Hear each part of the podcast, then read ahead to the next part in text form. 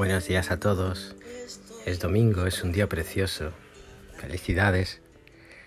Ayer conseguí un par de geranios, concretamente tres, en un vivero de aquí cerca. Es una cosa casi imposible que aquí haya geranios. Y hoy los voy a trasplantar y se los voy a poner a mi madre en el jardín. Veréis la sorpresa que se lleva. ¿Me dejas que te acompañe? De la arrogante ignorancia. Es domingo, una oportunidad única para parar y mirar a nuestro alrededor. Cada uno de nosotros y todos nosotros como iglesia debemos tomar decisiones. Decisiones que comprometen, un compromiso que define nuestro camino personal y de iglesia. Un compromiso que exige responsabilidades. Estas decisiones vienen dadas de la perspectiva que tomemos al observar las cosas que nos rodean, las situaciones y los hechos que acontecen. Una perspectiva que nos define como seres humanos. Una perspectiva que puede ser global y abarque todo el prisma con el que la realidad se desarrolla y que por eso desemboquen en decisiones pues más acertadas y una perspectiva sesgada, turbia y parcial que no solo trae una mala percepción de la realidad, sino que desemboca en decisiones que cierran el paso al Espíritu Santo.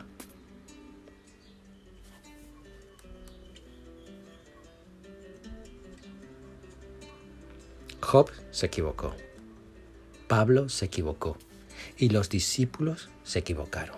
Aún así el Espíritu se abrió paso entre ellos y supo desde Job a los discípulos y de ellos espero que a nuestros días marcar el camino sin miedo a la zozobra, pero con la seguridad de la tormenta en el camino.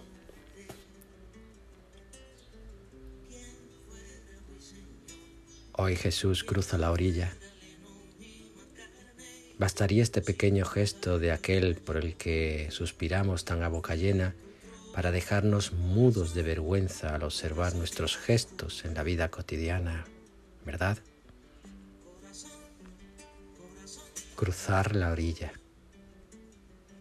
Cruzar y dejar la seguridad de esta. Una seguridad que se puede traducir en muchísimas cosas, ¿verdad?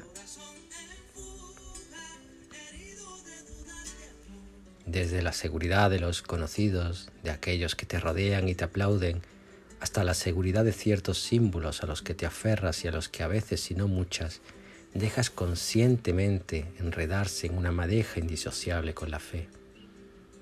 También está esa seguridad a nivel de iglesia mal entendida, ¿verdad? Esa seguridad en la que el clericalismo es el protagonista, en la que la idiosincrasia es tu expresión más fervorosa y en la que no se trata de evangelizar, sino de conquistar, ¿verdad?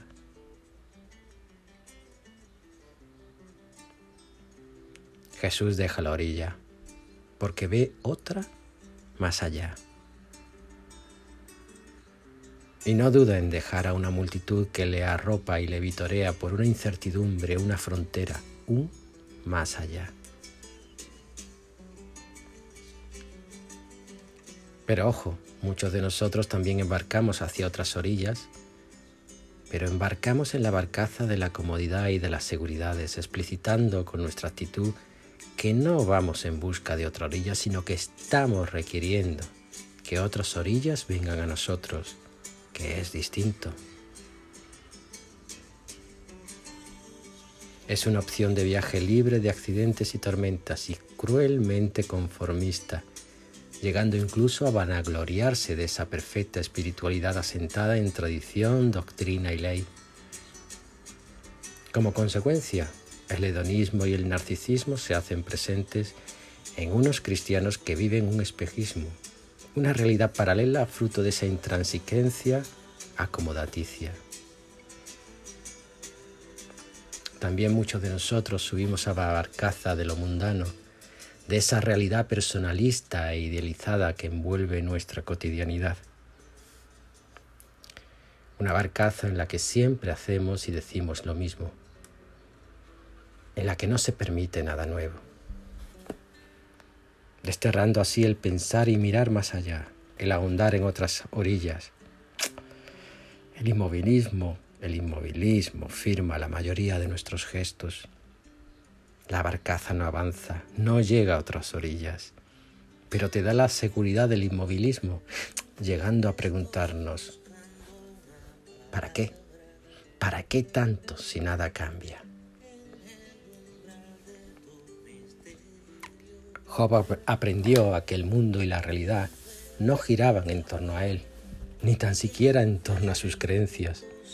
Comprendió que giraba en torno a aquel que le amaba tal y como era, porque tal y como era era como le había soñado aquel que le otorgó la condición de ser. Una preciosa reflexión para aquellos de nosotros que aún no aceptamos las gracias que Dios nos concede en un alarde de soberbia espiritual muy a la altura de aquellos seres de luz que desafiaron a Dios en su sueño de una creación a su imagen y semejanza. Pablo también aprendió, aprendió mientras caminaba en pos de un amor que apremia y que apremia pues es un amor desmedido. Una generosidad que incluso tras siglos y siglos de ser testimoniada, incluso hoy en día, sigue sin ser aceptada. Un amor que apremia es un amor que se recibe y se desborda en uno mismo. Un desborde que apremia ser compartido, regalado, donado, sin importar nada más. Un nada más que para algunos pesa más que el propio amor. Quizás porque éste no terminó de desbordar en una intimidad cerrada aún a aquel que ama sin medida subir a la barcaza de Jesús, subirnos con Jesús en pos de otras orillas, es más que un viaje con ticket y asiento, es más que una forma de vivir, es quizás asumir la esperanza que el mismo Cristo tiene en cada ser humano y asumiéndola como propia usarla de velamen en ese viaje a otras orillas desnudas, descarnadas, dudosas y llenas de interrogantes. La verdad que se expresa en esta barcaza es una verdad sin tapujos, exenta de acepciones y de condicionamientos, es una verdad libre en la medida en la que proviene de Cristo mismo. Una verdad que es luz y que como tal no se deja menguar por miedos y por tradicionalismos, por leyes y por doctrinas. La luz de este amor desmedido se irradia desde cada corazón henchido por una verdad que rebasa cualquier medida y que desde la intimidad de cada uno provoca en el conjunto del pueblo que sigue a Cristo la valentía de mirar no a la tormenta que envuelve el devenir del cristiano, sino la orilla que espera la llegada de la buena noticia.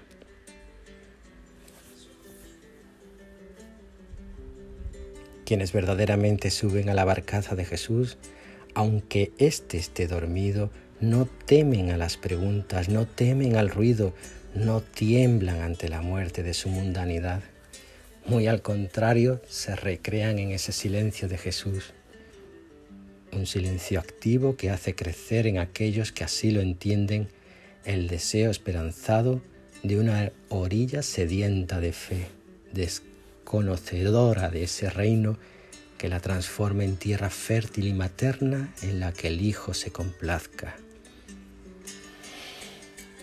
Jesús, con su silencio, venció una muerte que oprimía y esclavizaba, oprime y esclaviza a aquellos que nos vemos sobrepasados por el ruido y la tormenta y dejamos de mirar como Jesús miró, más allá, a otras orillas, a otros hombres, a otras vidas. Porque que Jesús durmiera no fue sino la llave para que el mundo conociera la vida en abundancia, una vida que debe ser regalada a todos, pues Jesús mismo así lo hizo desde el silencio de la cruz. El silencio de Jesús es el silencio del que descansa en la certeza de que su causa provocará tormentas y vientos, oleajes y zozobras, un descanso en la certeza de que su causa es la causa de Dios. Ánimo, os quiero mucho.